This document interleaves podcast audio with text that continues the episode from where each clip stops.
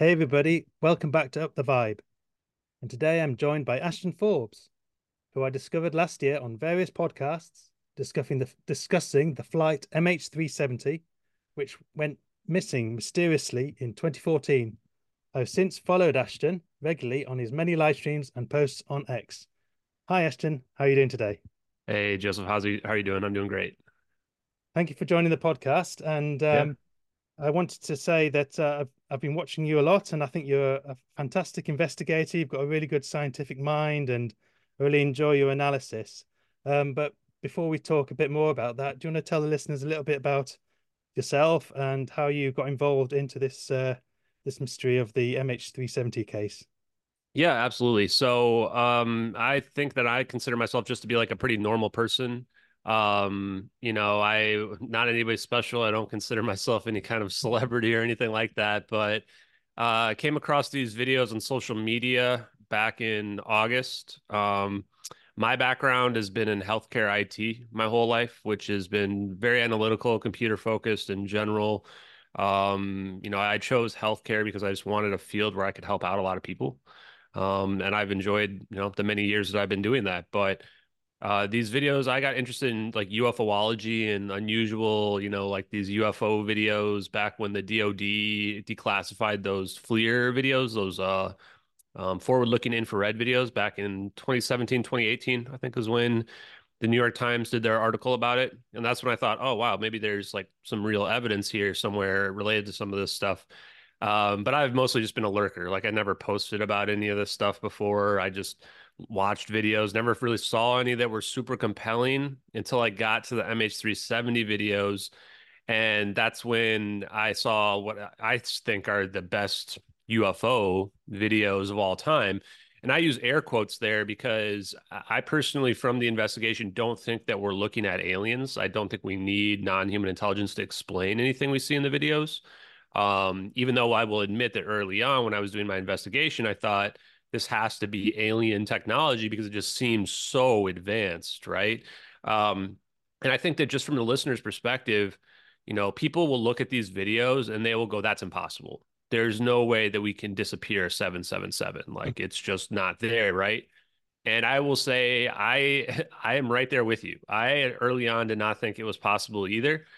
But as the investigation has unfolded, you know, I told myself early on, if these videos are real, we should be able to uh, verify every aspect of the videos.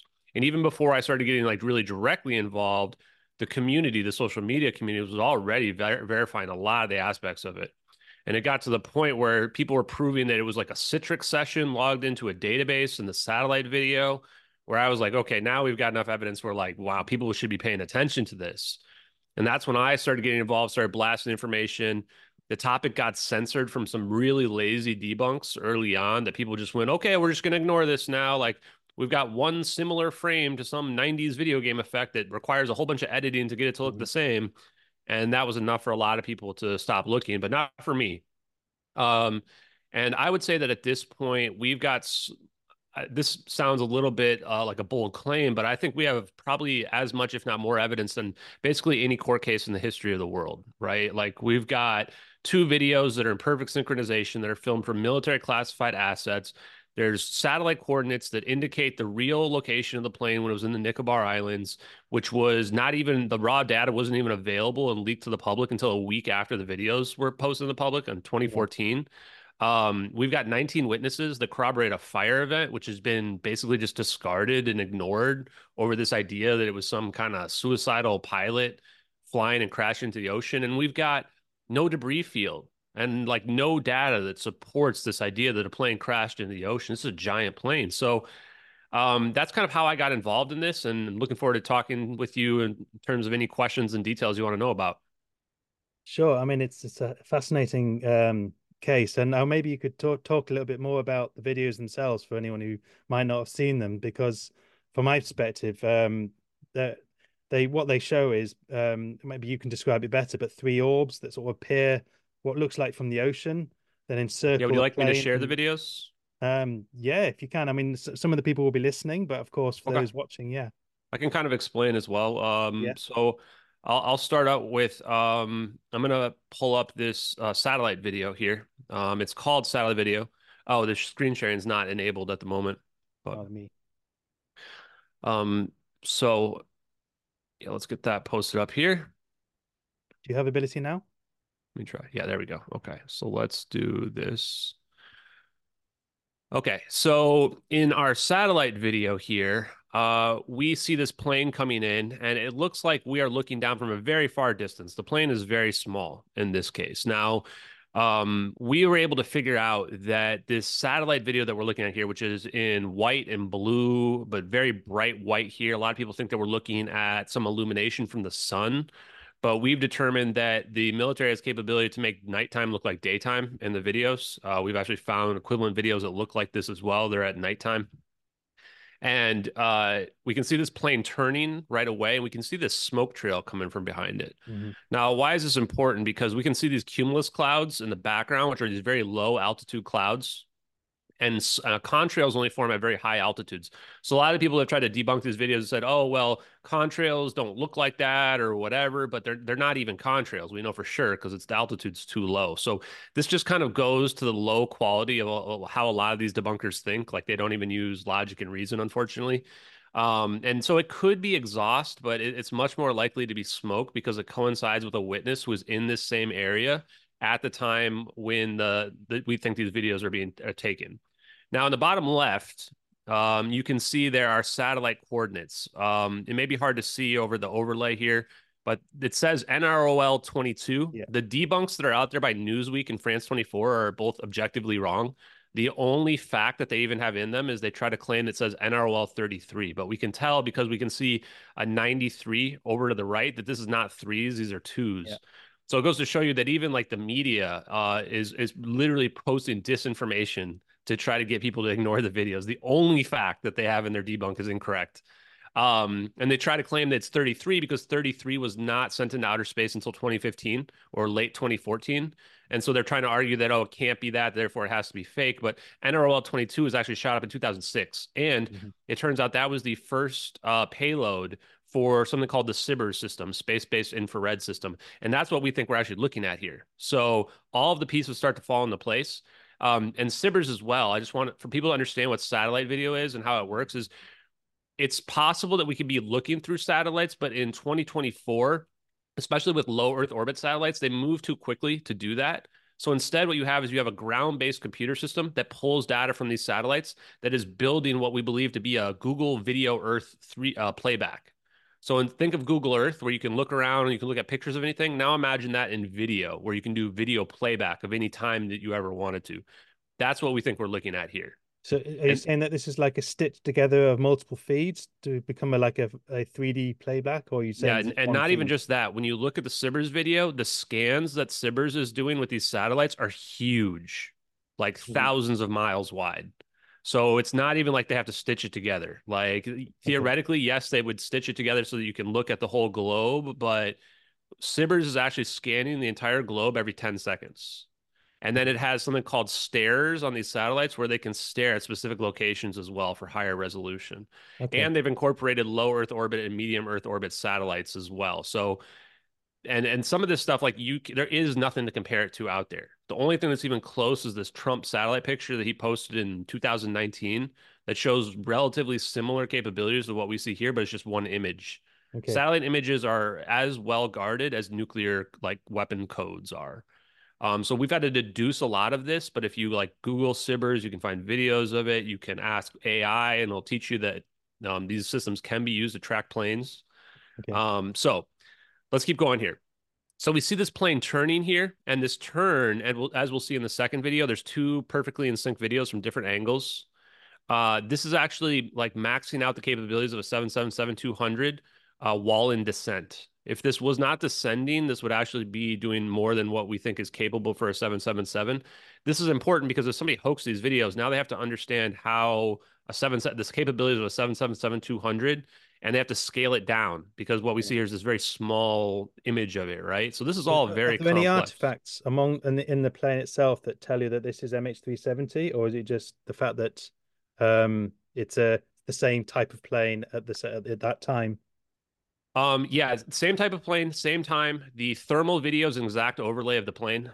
Um, as well as when this video is posted, if you look at the metadata in it in 2014, when this was posted by Regicide Anon on May 19th, 2014, okay.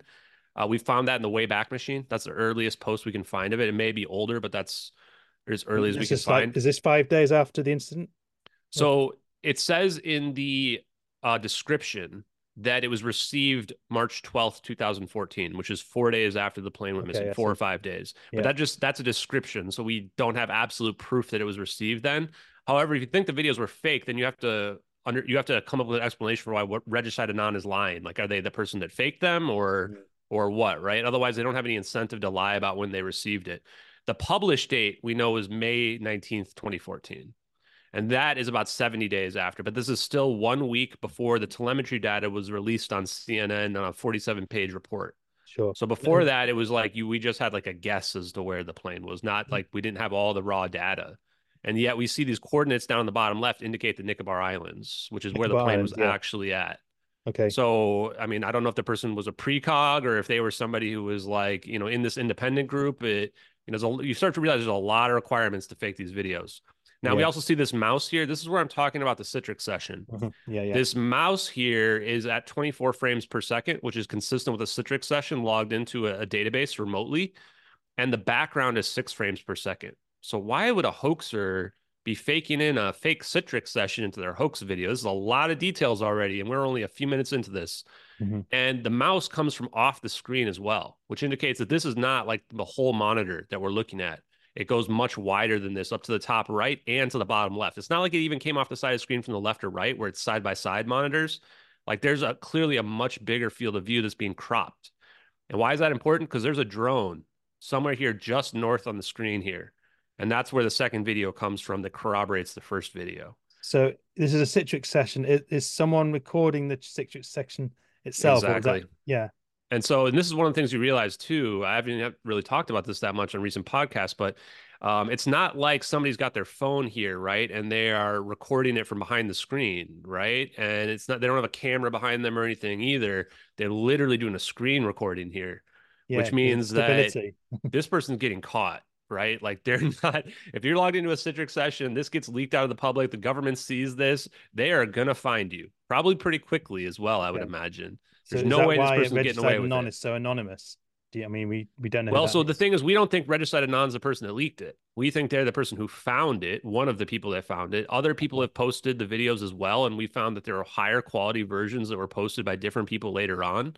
And that would indicate, since you can't create a higher quality version from a lower quality video, that this neither of them are potentially the leaker. And why is that important? Because now the whole idea of Regicide Anon lying about when they received the footage comes into question if you're going to say, oh, Regicide Anon's the hoaxer, then why did they post a lower quality version of the video than other people posted later on? Mm-hmm. Right. So there's already a ton of information that basically gives us a pretty weird feeling that this is going to be legitimate.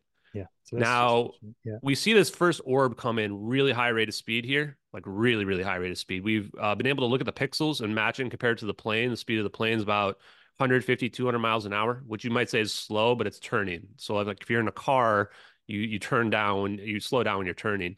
Mm. This orb is moving at like 2,000 miles an hour. So this orb is um, really defying physics. Not really defying physics, but what we have going on here is there's a non-radiating barrier that's uh, you know um, uh, separating this orb from space-time itself, which is how it's able to float freely, how it's able to maneuver at such high rates of speed, um, as opposed to conventional aircraft, which would be not be able to battle the force of friction here in this case and you see right away it starts circling the plane, but it's like it, it's trying to like lock in almost where it doesn't. It circles it on the side and then it locks in right away. Mm-hmm. And then you'll see the second orb right where my mouse is here. You're going to see an orb appear in about a second, and it's going to shoot to the bottom left very faintly and then come up through this cloud here as if it's coming out of the water. So we've speculated the second one might be coming from a submarine or some kind of water-based system, but from talking to scientists and engineers um, about plasmoids and exotic vacuum objects, these could also be just self-sustaining like plat balls of plasma that can operate for days. So we're not exactly sure what's going on here, other than you can see in a second this orb appear. There it goes. You can see it, and now it comes up to the cloud. And right away, it enters a, for, uh, a 120 degree sinusoidal formation. It's forming two sides of an equilateral triangle. And we're going to see the third orb come in, and it's like the second and third orbs have no problem locking into the plane. So if the first orb somehow got them in a position, then the other ones are locking in right away. This is another really, really specific detail that if somebody's hoaxing this, people have tried to recreate it. And even when they copy the background, copy the coordinates, copy the mouse movements, and they use like other uh, stock frames for the the plane and the orbs. It, it, looks completely fake right away. Like these videos pass the the eye test and sniff test in ways that nobody's recreations have even come even close. Now the third orb comes in and it right away locks into place in this triangle formation. And once it does, it starts this uh, this pattern. Now we're not exactly sure what the pattern is doing here. This pattern is spinning around the plane, circling the plane in a sphere pattern. So, like, my guess would be that it's mapping it somehow to try to figure out exactly what the density, you know, the the center point of mass is for what they're going to do to the plane here in a second. And after it gets to the, this cloud here in a second, the pattern changes and it becomes a ring formation around the plane. So it's almost like they they maybe they're you know mapping the plane here and this is too where a part where like there's no way that this is like humans or even little aliens inside these orbs because yeah. the pattern is too exact people early on map this on a graph and it's a perfect sinusoidal pattern which is a wave pattern mm-hmm. it's a 120 degree sinusoidal pattern which is apparently consistent with i think like 440 volt electrical engineering patterns so now this person's got to have like understanding of engineering physics vfx uh, electrical uh, electrical engineering, uh, and you know all these different requirements. Um, now, the perspective changes a number of times. People go, "Why aren't the clouds moving?" Well, first of all, if you guys go look out at the clouds outside, uh, you're not going to see those clouds move over a five second period, right? They're going to look like they're stationary, but you know they're not. They're not stationary. Keep in mind, if this is a set from satellite data, that's uh, at least 1100 kilometers away which is much further than the clouds that you're looking at outside is so it would make sense why there'd be very little movement but there actually is movement we've proven 100% unequivocally even though for some reason debunkers keep lying about this saying the they're not moving we've literally proven these clouds here at the bottom of the screen are shifting up and down a little bit and we can see depending on where you kind of skip back and forth over these five second periods you can see certain parts of the clouds evolve as well, which is not just movement, but actually like evolving, like mm. widening out or shrinking in a little bit as well. Um, and this this rules out any type of 2D visual effect background being used. I think that one of the debunks was they claimed they found a picture that had the, the, the clouds in them, but we've already we had ruled that out before that debunk even came up um, because there's also a second video, meaning that you would need a 3D rendered environment to produce two different perfectly in sync angles that are needed, one from up above and one from horizontal across from the other direction. And the skeptics say, well, oh, they superimposed the picture and then they added visual effects to make it evolving and moving clouds. And then for some reason, they somehow then incorporated that into a 3D model so they could get it right on the second version of the video. It's just, it's not sensical at all. Like if you were making this from a 3D model, you're going to make 3D rendered clouds, and then you're going to take angle from one shot and angle from another. Um, so when we get to this part here, that now the orbs are in this ring formation around the plane, spinning around it. Some people have argued, oh, they're not moving, or they think there's weird movement. It's just because there's a mm. low frame oh, rate. Faster as well. Now that's a good point, I, and I'm glad you brought that up. They actually get slower oh. here near the end, weirdly. Um, right, actually, about where we have the the screen now. So it's I think it's hard to see in the full normal speed version. This is a detail that was only brought up like a week ago. Right, right here, they slow down a little bit. You can almost right. see them slow down a little bit. It vanishes, yeah. And then the plane just vanishes in this not very huge zap. It's a pretty small zap, but you see the the flash. Yeah, it kind the of flash here accurately the illuminates the clouds in the foreground yeah. and the background.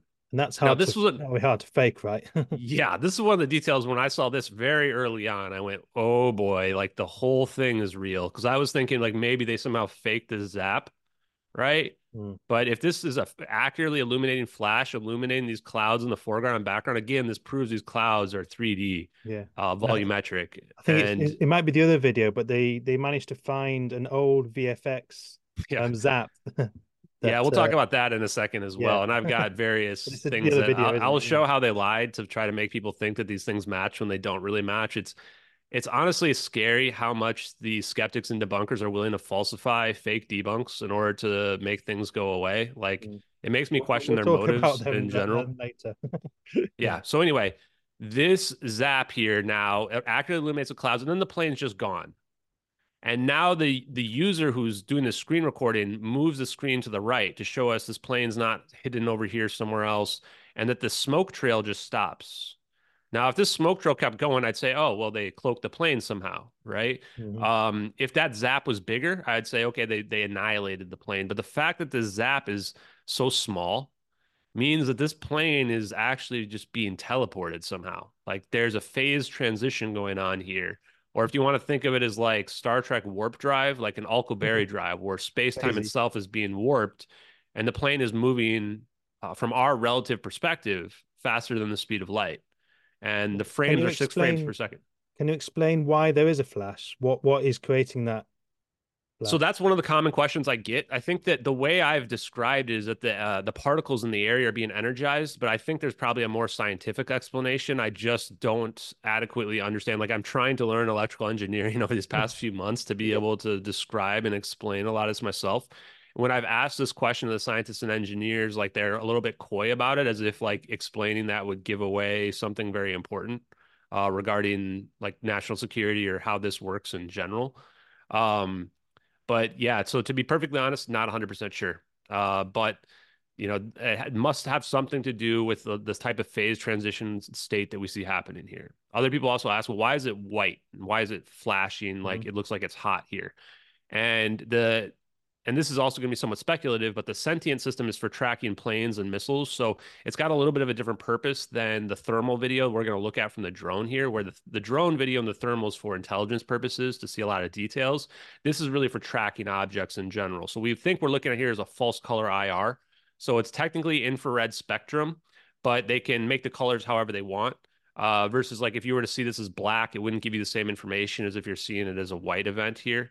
Um, and so that's why we're we're also probably why it looks like it's daytime when it's actually nighttime here is that they can just paint this as a false color IR because it's a computer program. And that computer program is also consistent with the idea of why it's six frames per second because it's rendering a huge field of view, bigger than what we see here. This is just a cropped field of view, and mm-hmm. it's pulling data in real time from these satellites in order to produce this.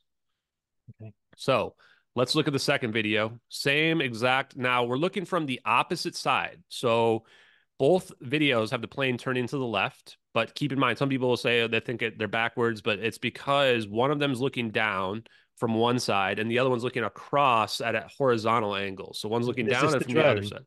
Yes, this is the drone. You can tell it's a drone because we can see the, we literally just see the nose right here, mm-hmm. right? Yeah. And we're not sure if this is the wing or if this is the camera housing of the drone, but we have found MQ-1C Gray Eagles that have cameras loaded underneath the wings, just like this as well. Because people argue, well, no, the cameras underneath the drone or the nose. A lot of them are, but there are loadouts where they have aerial surveillance package. We've proven all that as well. Basically, every single thing that debunkers have tried to say doesn't look right. We've looked into and turns out it's it's real. Like also the color here, this is like the original color for these videos. When you see them in black and white, that's when they've actually changed the the color spectrum for it.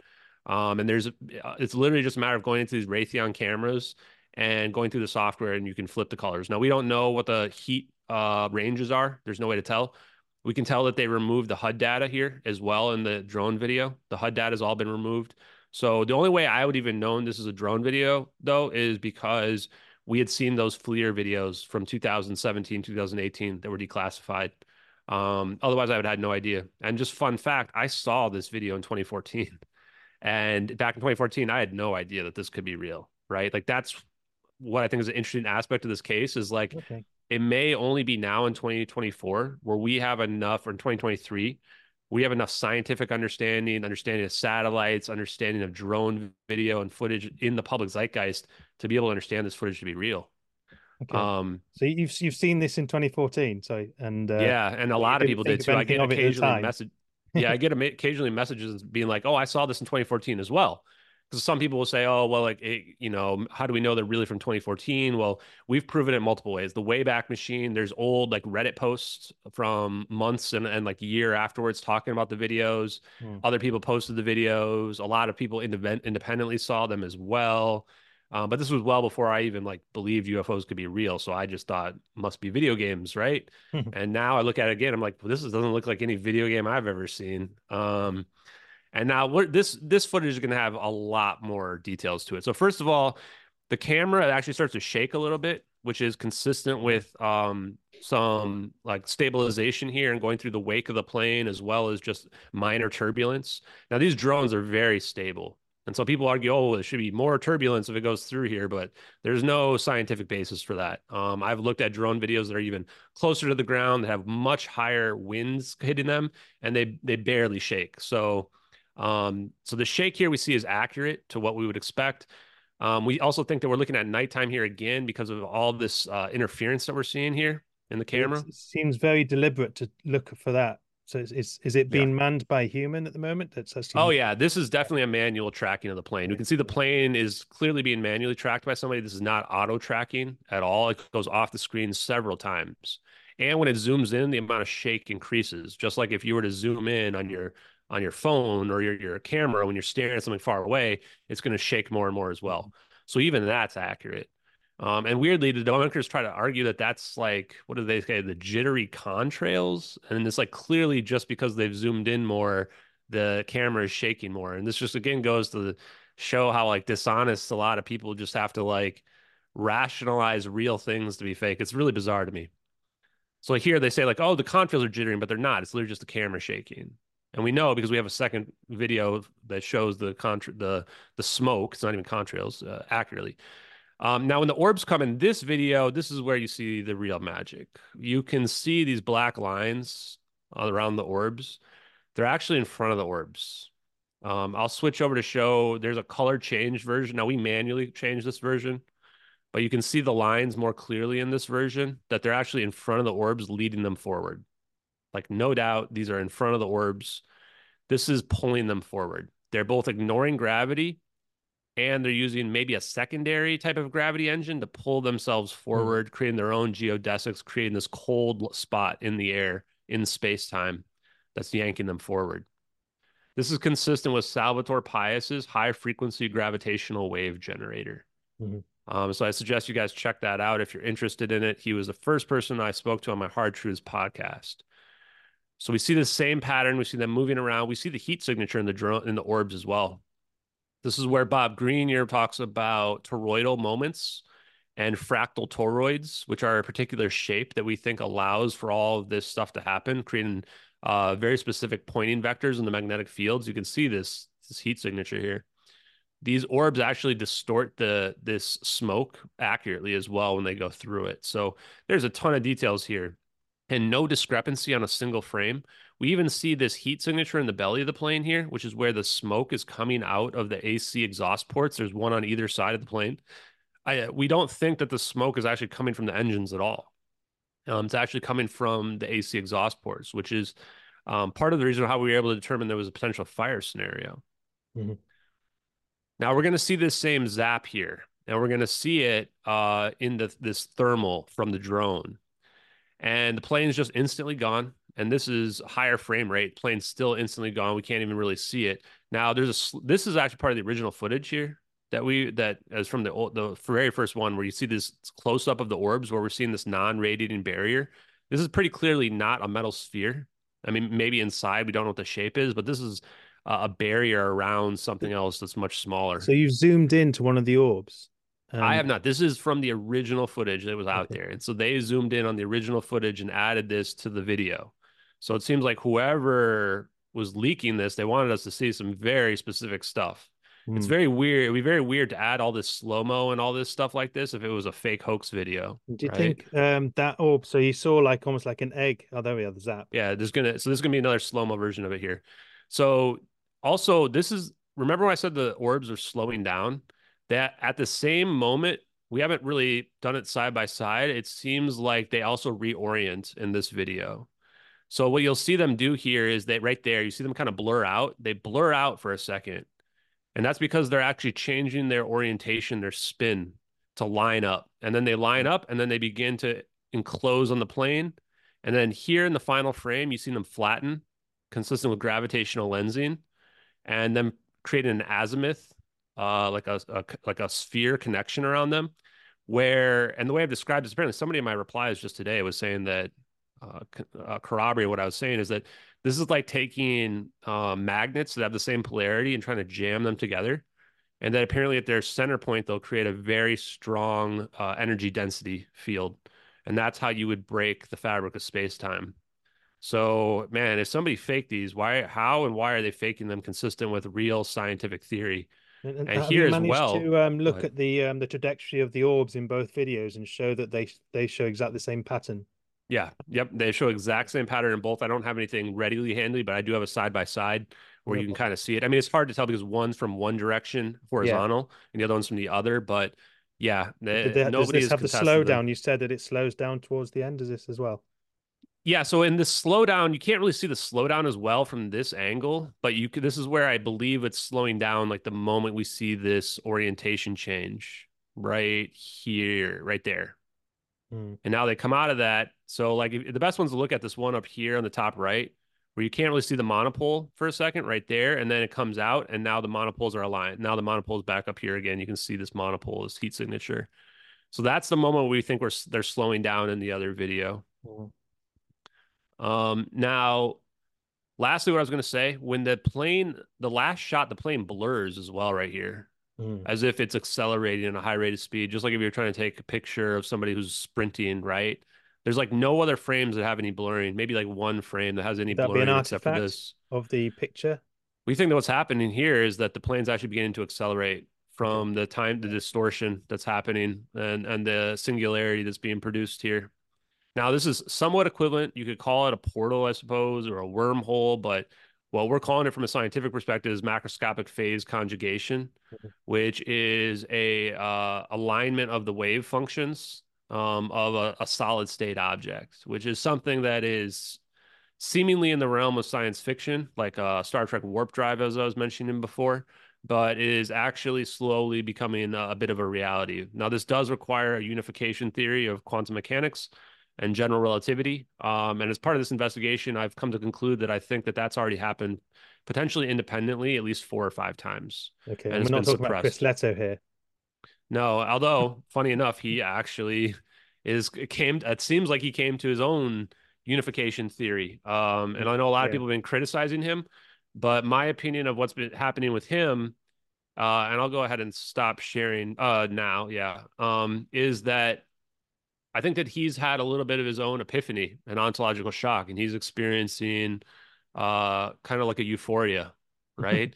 mm. um, and the reason why I say that is that I had a similar experience, not quite as um, uh, outgoing as, as his is, because I wasn't anybody when it kind of happened to me. But early on in the investigation, the ontological shock of something like this being real had me realizing that yes, there must be unification theory. This can explain the double slit experiment and a lot of other science that I had been wondering about for many years.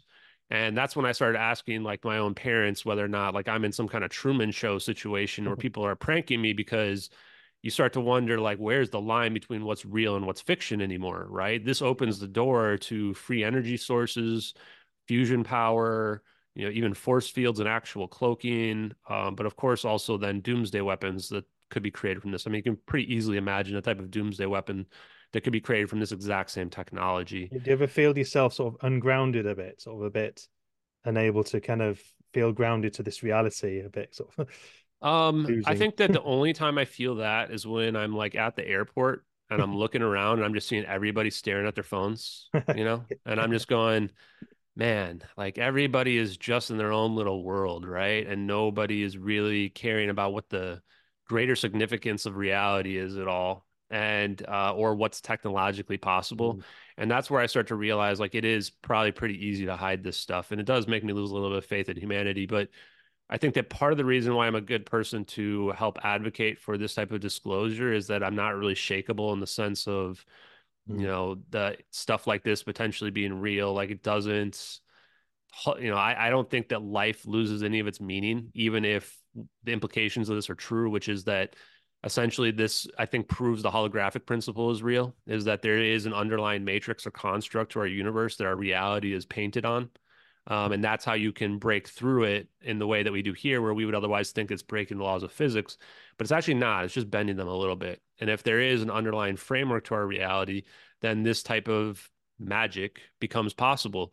And for me, that doesn't bother me at all. And also, if you were to wheel out alien bodies in front of me, that wouldn't shake me at all either. It's not gonna, I'm not gonna freak out or anything like that. If I were to see a, a hovering craft or whatever, I'm not gonna freak out. So, I mean, I think that's part of the reason why it makes me a good person to do this because you don't see me breaking guitars or, you know, uh, yes. you know, like talking about love is the yeah. connection with everything.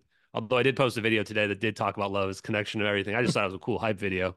um, so yeah, so I think that um, so, for a lot of people out there, if this is too hard for you to believe, you know what? I'm not trying to change your whole perspective of the world and reality, but I would ask that, you know, maybe we should try to be thinking outside the box more than we have. And here's the thought experiment I would give for the people that are really still on the fence. I would say we split the atom in the 1940s when we United States dropped nuclear bombs on Hiroshima and Nagasaki, and Oppenheimer, you know, has his favorite quote or famous quote: "I am become death, destroyer of worlds." Mm-hmm. Right, and that was 80 years ago. That was an entire lifetime ago. Do we think that we haven't significantly advanced in that amount of time? I would argue that we have been advancing the last 80 years and that it has mostly moved into black budget programs, um, what they call SAPs, special access programs. Yeah.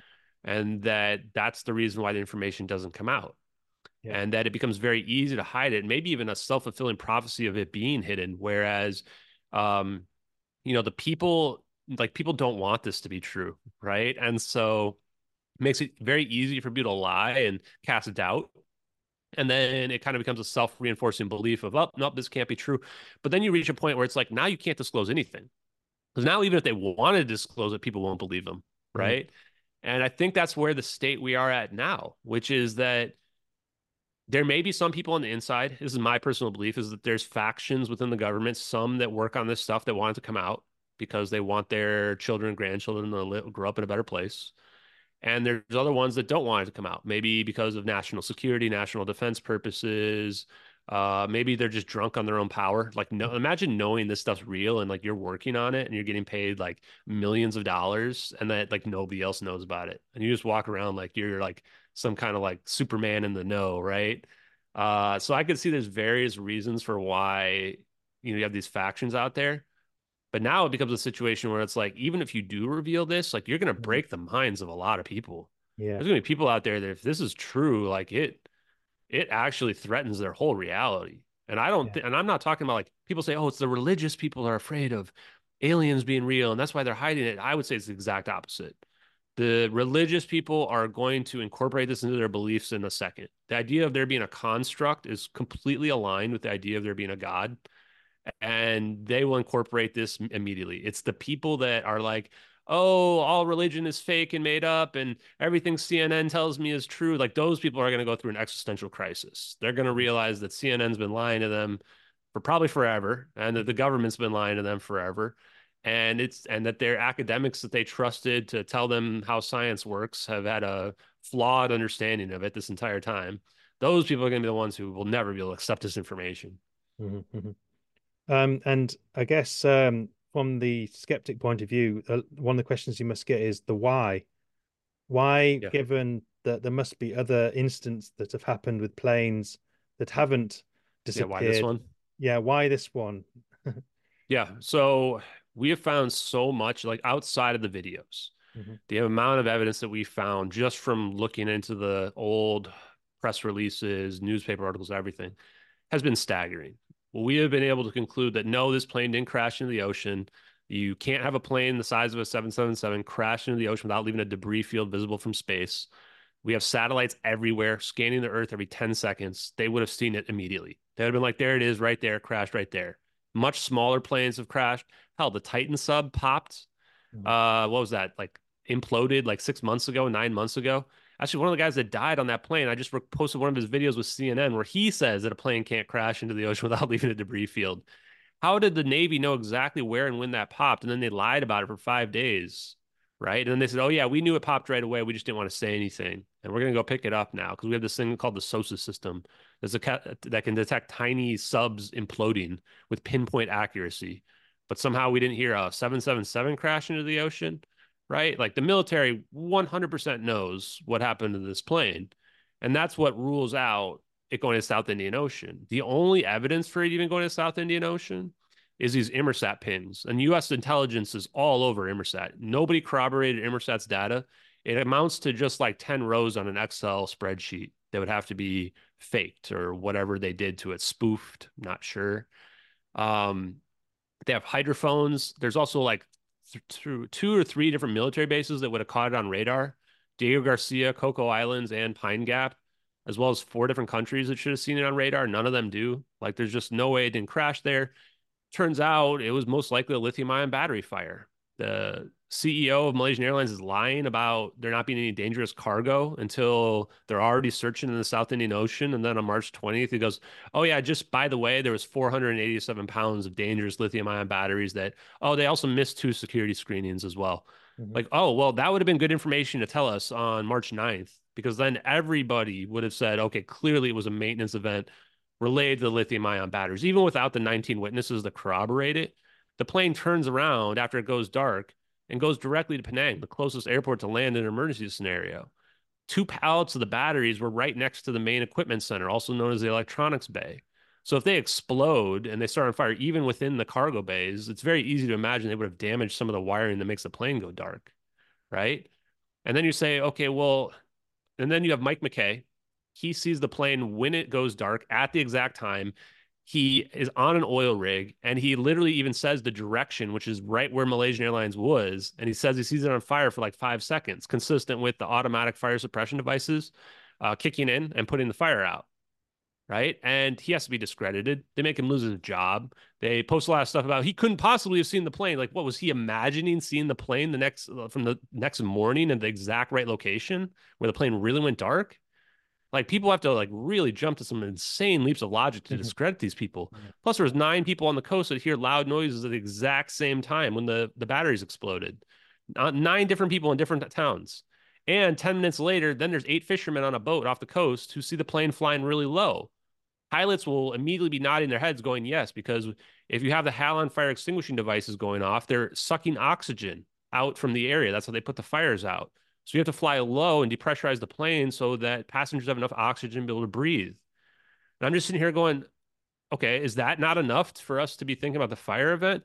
No, well, we've got another witness. After the plane doesn't land in Penang for whatever reason, we're not sure why. Maybe the landing, uh, the runway lights were off. Maybe the, um, it wasn't safe for whatever reason. Like maybe they, uh, the the landing gear was damaged. Maybe they couldn't dump the fuel. We just don't really know. They fly off to the Andaman Sea and to the Nicobar Islands. And they're probably trying to land in the ocean after that. And Katherine Tee sees the plane flying low, glowing orange. The reason why it's glowing orange is that halon 1301, the fire extinguishing gas, is releasing bromine, which is a halogen gas from the chemical reaction of them battling the fire. And it's permeating throughout the plane for an hour.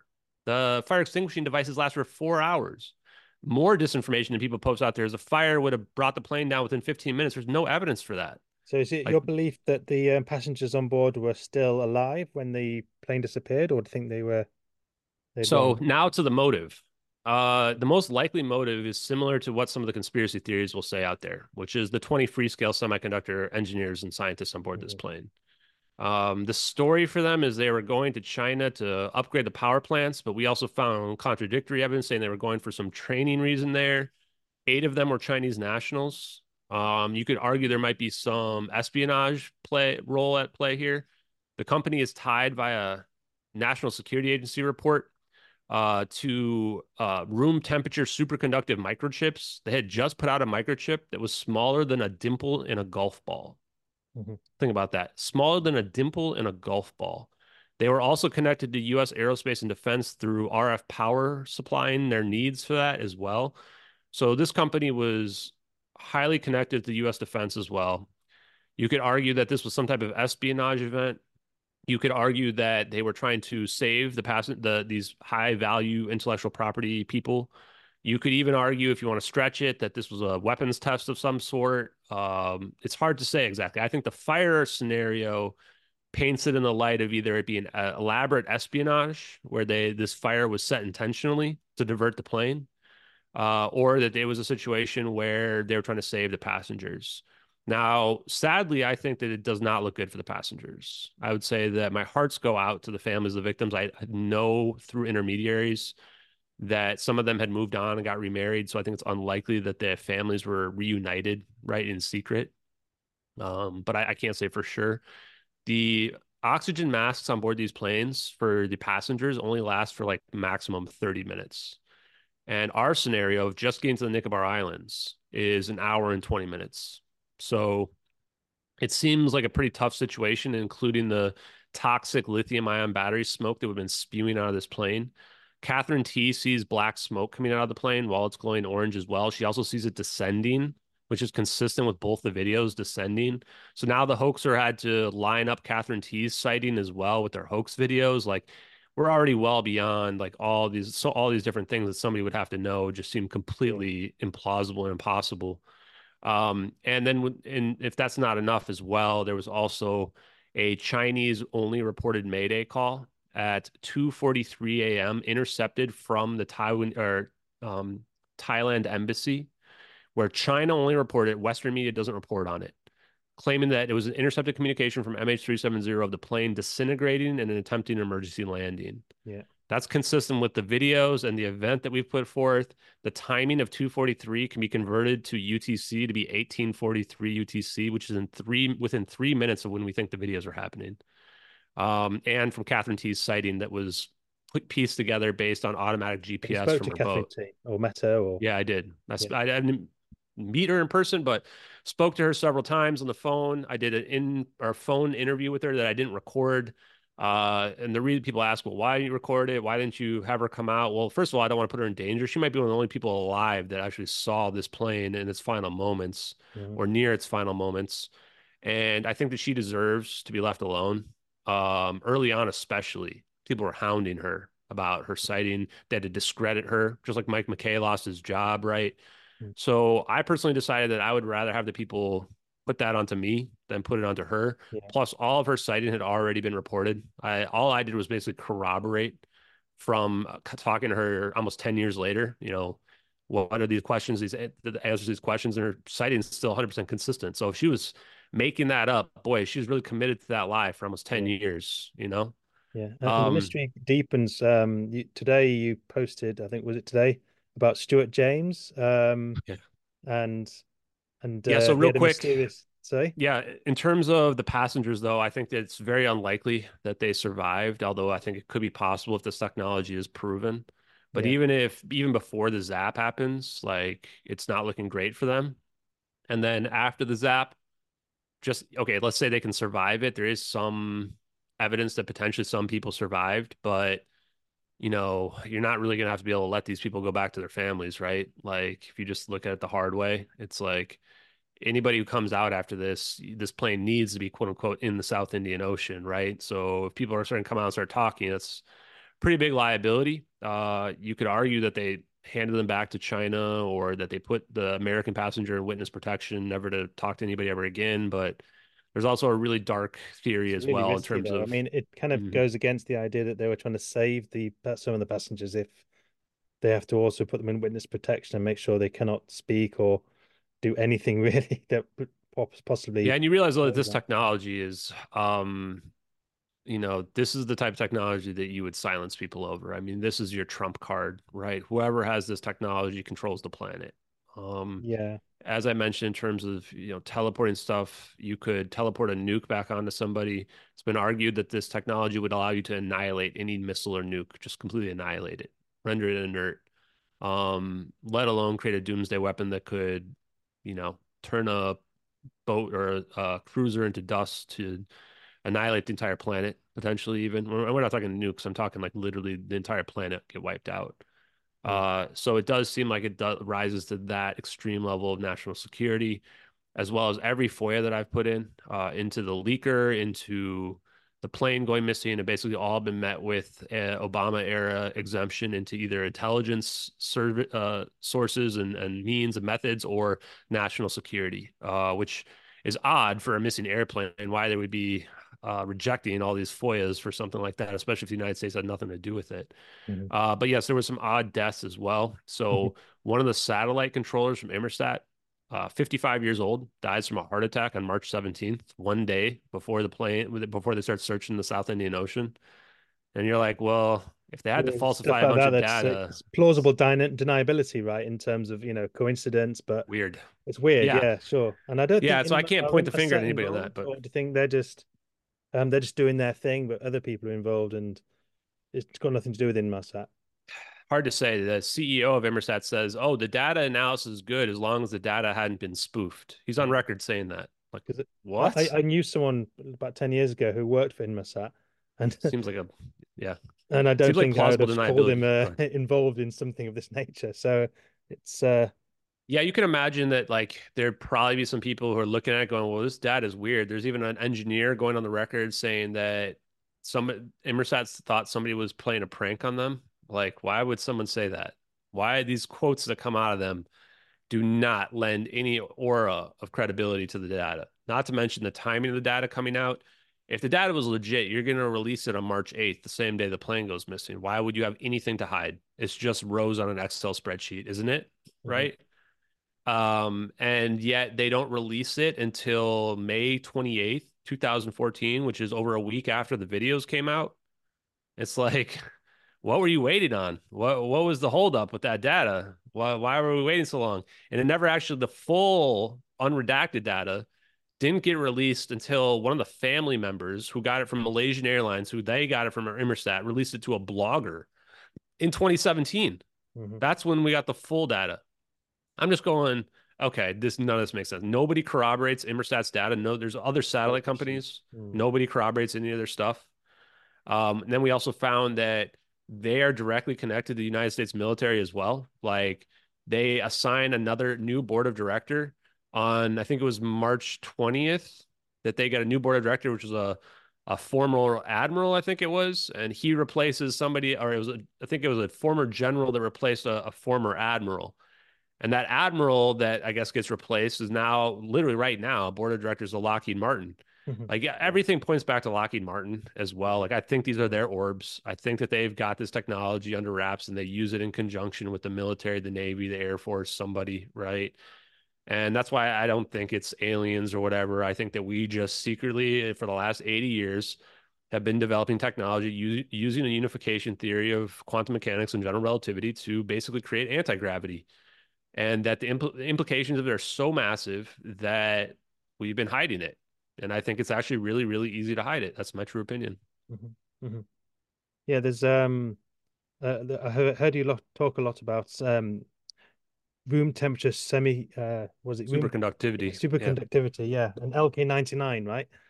Yeah. Um, and uh, yeah, that that was something that came out and sort of came and went very quickly. And it reminded me, if you remember Dolly the sheep when that came out, and the whole thing about cloning, and that sort of oh, came yeah. and went very quickly. And we haven't really heard much about what's what's going on. Is that still a thing? And you know, it feels very much like um they they almost the there's a there's a there's a push to get the information out there, but then quickly remove it, almost to say, yeah, we did show you kind of thing, but they don't kind of you know drag it on or make it make it too public do you think there's a deliberateness to that? Oh, 100%. I think it's being suppressed. I think it's probably been suppressed for decades from us. Do you really think that Korea and China are the first people to come out and figure out metamaterials that have superconductive properties, right, at room temperature? There's no mm. way, right? We figured it out way before them. And they consistently use a lot of the same methods of disinformation. And that one eh, that they use is generally called consensus cracking.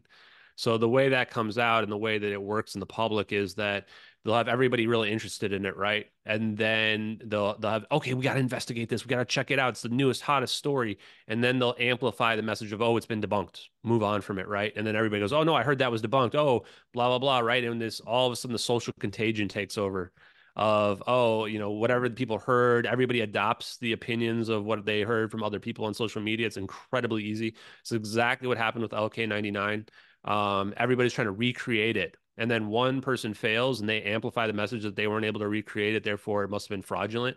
I'm literally staring at videos of the Meissner effect in action of rocks levitating while a magnet's being moved around them at room temperature. Mm-hmm. And then how can that be debunked? Like I'm literally staring at it uh and and yet people just don't even pay attention to the evidence of their eyes you know anymore. It's just whatever they hear on social media. And if you're the government you just have to pay somebody probably not even that much money to get them to say what you want them to say. Somebody that's influential the influencers right? Um and then that's how the stuff goes away. But lk99 is coming back. There's been new papers that came out in december that show that it most likely does have uh, zero resistance assuming if i think the new version they doped it with another chemical. I can't remember what they doped it with, but uh, really what it comes down to is how much materials uh, process or uh, what's the um, damn, I don't have the right term right now, but basically our ability to create the material, right? Like the way people are doing it in their labs is very rudimentary. Like put the chemicals in our heater and heat it up, and it's actually supposed to be very simple to make. But then they're looking for little tiny crystals that have the right exact chemical composition as opposed if you were able to do it much more efficiently like if you were able to layer it at the atomic level on top of one another then you could create a much more pure version of it mm-hmm. and that's i think the difference between what we see from the labs in korea and in china versus random people in america who are trying to recreate it on their own in general um, oh the material science is the word that i was looking for mm-hmm. right mm-hmm. and the uh, analogy i give people is like uh, if you were to give the caveman an iphone like this right? They could use it, they could play around with it. It would seem like magic to them. The moment the battery goes dead, now they don't have the material science to recreate it, to charge it, or anything like that, right? Doesn't mean that it's fake. The iPhone's still real. They just don't know how to do any of it, right? Same idea with LK99. Um, and and that's why I think it will come out. It's inevitable that room temperature superconductivity will come out uh, via metamaterials, but it can also be induced uh, from other methods, according to Salvatore Pais, who's uh, got some patents, including the higher frequency gravitational wave generator, which was a surprise to me when I interviewed yeah, him. I, have been following him for quite a while too, and his idea of the super force, and yeah, I heard That's about a unification him. theory of, an, yeah. of its own. Yep. Yeah, he's uh, a fascinating guy, and such a nice guy as well. Oh yeah, know, super nice guy. Yeah, super nice guy. Um, I, I you know wish well. I hope hopefully he gets um the credibility I think he deserves because he has got something. Um, and he is he's quite knowledgeable, but I, I don't mm-hmm. think the science community has really embraced his theories. Oh, no. no. and it's no. What I've learned is that PhDs mean basically nothing. Sadly, I hate to say that, but the science community is up its own ass so hard that it's... like they just. You know, yeah, I think that they only believe whatever their peers tell them is can be real. Right. There's a risk to going against the grain. Yes, them. a huge um, risk, right? And also they get so specialized in certain fields it's hard to break out of that and see see it from a different angle. And i think yeah. um it's good that we're starting to hear from these these minds like eric weinstein. He's coming out quite a lot and it was quite fascinating when he uh, when you asked him that posing that question yeah. recently uh, about super superconductivity. I, I can't say that word. And uh, he said no interest. It was uh, like oh, what That was surprising, right? And he actually replied to that because I think he realized how bad that looked because it well, looks think he, really bad. I think he opinion. assumed that you were kind of approaching it from um from a from the angle of maybe the sort of people like he's probably dealt with a, lot that have, have have no real knowledge, but you certainly have the knowledge yeah. and you were able to back that up. But um, yeah, it was it was super it was surreal really that moment. Yeah, that was interesting. And I have nothing against Eric Weinstein, but I think that he also suffers from the same thing that a lot of academia knows. He's probably more forward thinking than a lot of people. Like, I don't, I don't put him on the level of the Neil deGrasse Tysons or the Bill Nye, the science guy type people. But mm-hmm. I think he also suffers from this idea of like, I need to have these credentialed people prove it to me before I can believe it. I mean, he was in an interview with Hal Puthoff, which I think is probably, in my opinion, uh, one of the DoD physicists and engineers that knows more about this stuff than probably anybody. Mm. Um, you know, and I think that he was uh, a little taken back by that interaction and some of the stuff that Puthoff was saying. Um, but you know, the, when it comes to room temperature superconductivity, I think that it's probably the most important discovery uh, in our lifetimes. And that's how big I think it is in terms of how much it can change. yeah, I mean, I'd say it, could there big, not be right? like anti gravity?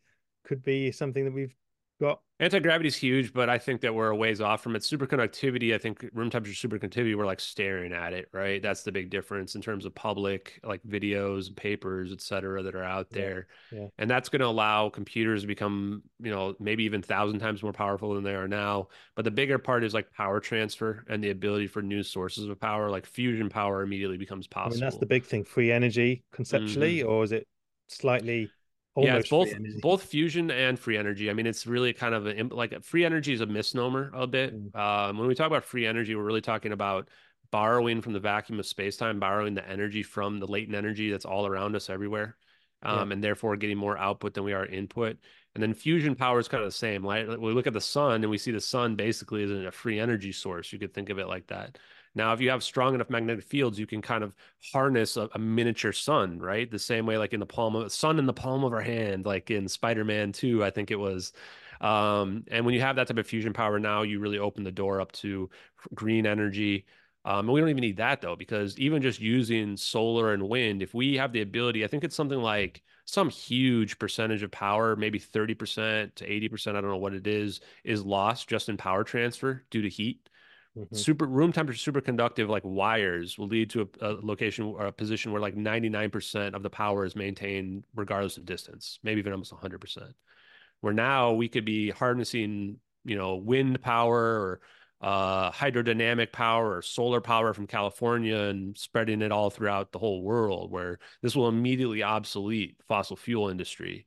Um, and so, you an advocate for that in terms of yeah, sure. I mean, and, and, like I think that my opinion on all things climate change and green and what have you are that when we reach a pinnacle where it becomes too big of a problem, humanity will solve come up with a solution for it and fix it. I'm not one of these mm-hmm. people that's like a doomer that, you know, we're going to become underwater or whatever. I think that, you know, we probably will hurt our planet, but I think that, um, you know, when the price of gas gets to 10, $15 a gallon, then new alternative sources will become more popular, just like we're seeing with Tesla cars and uh, electric cars. And I think we'll probably have hydro, you know, water powered cars in the near future as well. Um, but yeah, so I think that you know superconductivity, and then we haven't even talked about the hoverboards and the mag trains and the and the hover cars, right? Like I want my Back to the Future hoverboard, and that's also something that can happen with room temperature superconductivity. So I think that any serious physicists and scientists out there uh, should really look at LK99 as well as other methods of room temperature superconductive, uh, inducing those properties because this was me before I even looked into this. And I'm sitting there looking at these videos and going, oh, okay, we need AI to understand how these orbs are rotating around. We need superconductivity to explain how they're able to create these strong magnetic fields to the point where they can float freely and displace space time. And this is just somebody as a layman figuring this out, right? So if you're a scientist and a PhD, like, come on, step up to the plate. Let's uh let's get some let's get this stuff out there in the open in the public. Let's change this world, right? Yeah, yeah, definitely. Um what do you think about um I'm just going to name an individual, a few individuals. Sure. I want to get your your take on them. So Steven Greer. So initially before all of this, I didn't know what to think of Steven Greer. I'd watched the CE5 uh, mm-hmm. Close Encounters of the Fifth Kind. I think I watched a couple of his documentaries. Are you aware of and... CE5 as the protocol or HICE as it's also called? Yeah, like summoning yeah. things. I you know, I mm-hmm. was open minded. So like I like one night or something thought, okay, I'm gonna sit here and like try to meditate or mm-hmm. whatever mm-hmm. and make something happen. Never worked for me. Okay. Um and I do I CE5 was... and I've heard, oh, you do? Yeah, yeah. Um I mean this channel was sort of started because of um, various people I was doing c5 with, and mm-hmm. I wanted to sort of get them to talk about their experiences and and certainly early on, I've I've seen lights in the sky that are that are there, and there's yeah. they're doing things that are just they're not satellites, and yeah. and it's not my imagination, but you know, I, I, don't know if it's um ET or if it's, as you say, could be could be our own tech, you know. So anyway, carry on. Yeah. Yeah, so I initially had kind of bought into a lot of the propaganda. I even consider myself an ex CNN brain person that would just, just mm-hmm. bit judge people based on what people said about them. And a lot of people say, "Oh, Dr. Steven Greer's a grifter or whatever that rips people off from their money and stuff like that." And um, as part of this investigation, I learned that I can't do that with anybody, anybody at all. Uh, you know, um, and I, I, judge everybody under a new lens or try not to judge anybody without interacting with them. And I've actually done a complete sympathy 180. for those that still have a CNN brain. Do you have sympathy for those? Yeah, yeah. I mean, to some degree, what I tell a lot of people like that is that I can't convince them. A lot of people want me to convince them, right? And the reality is, this takes, like in the Matrix, a leap of faith. Like you've got to be the one who's got to break out of your own prison. and the thing is, what I'll tell people too is once you do, there's no going back. Uh, yeah. There's a South Park episode that, that I think about a lot where Stan all of a sudden sees everything is, is poop everywhere, like the radio, uh, all the people around, right? and he becomes very cynical about it right and it, and this is a very similar situation where all of a sudden you see everything is crap everywhere right uh, all the tv cable news everything and you realize that everything's kind of a lie and at the end of the episode it doesn't go back to normal for him. He just learns to deal with it and that that everything looks like poop to him. And that's what i think this is like as well where it's like you get to a point and you realize oh Steven Greer actually does know. He has inside information the stuff he's saying he's talking about teleportation. He even explains it in the same way that i've independently determined how it works. He doesn't know that well that well from the scientific perspective but you know because he hasn't dug into the actual engineering in the same way that i've been trying to dig into it but he talks to people that are very credible and he talks about like 80% of the the UFOs out there are UFOs, the SAPs, the black budget programs, the government. Like I think he actually knows. The stuff that I have a hard time believing with him is the uh, Ambassador Biju from the Andromeda Galaxy stuff, right? Like, and the difference for him, I wrote him a letter, uh, a public letter on Twitter, and you know he's looking for firsthand accounts, people that actually saw it themselves, right? Mm-hmm. And I'd say that's great, right? But that's not verifiable evidence. What I present is verifiable evidence, right? We can look to figure out is that an MQ1C Gray Eagle with a camera under its wing? Is that what they look like? Because if it is, mm-hmm. how the hell does somebody know that? That's not public knowledge, right? Can we look and figure out that's the sentient AI that manages the satellite system using the SBIRS system? And is that what do we actually have satellite video that works like Google Earth? Because if so, I literally just deduced that. I did not even can't possibly know. It's secret information but that's stuff that's verifiable, right? We can ask Edward C. Lin, the guy who we've identified as the person who leaked the videos, what did he go to prison for six years for, with a plea deal for mm-hmm. just two charges of dissemination of classified information where the defense argued that the information in question was available on the internet and the penal codes associated to his charges couldn't be for videos. Mm-hmm. I'm like, we can verify this. We just talked to mm-hmm. him, right? Mm-hmm. Like all this stuff can be verified uh, as opposed to like you know Michael Herrera, who you know I think is a pretty credible guy who says he saw a UFO crash retrieval, right? But it's a matter of believing them in those situations. For me, I'm not asking them to believe me. I want people to look at the evidence and verify it because a lot of it's verifiable. Sure, there's a lot of stuff where we have to speculate, deduce, etc. That's just the nature of it. But if anything else, you, are getting people interested in science again, possibly. You know, and that's what I think the big part is. That's how I think we achieve it. There was an extremely weird letter to me. Some people think that I wrote it, which absolutely I did not. I'm not that psychotic. I would have to be a complete psychopath in order to write this letter. It's like an 11 minute long letter presenting a like splinter theory to what happened in the plane using the espionage scenario mm-hmm. and presents a bunch of details that I've never even mentioned sacred geometry. Yes, yes. Yeah. And then it says it mentions two guys I'd never even heard of. Randall Carlson, the gray bearded man. I didn't know who yeah. he was. People figured it out right away. And then Malcolm Bendall, who was hanging out with Bob Greenyer, the guy who I interviewed for my Hard Truths number two podcast. I'm going, wait, Bob, you're hanging out with the guy that this random letter person is telling me I need to talk to about plasmoid research. And, I mean, it's just bizarre. But at the end, basically, it, it, has this very scary statement at the end. First of all, one part it says, "Hi Ashton, impressive," and that's when I'm like sitting there, my hair is like, sh- you know, standing up on my arms, mm. um, because it feels like a very personal letter to me.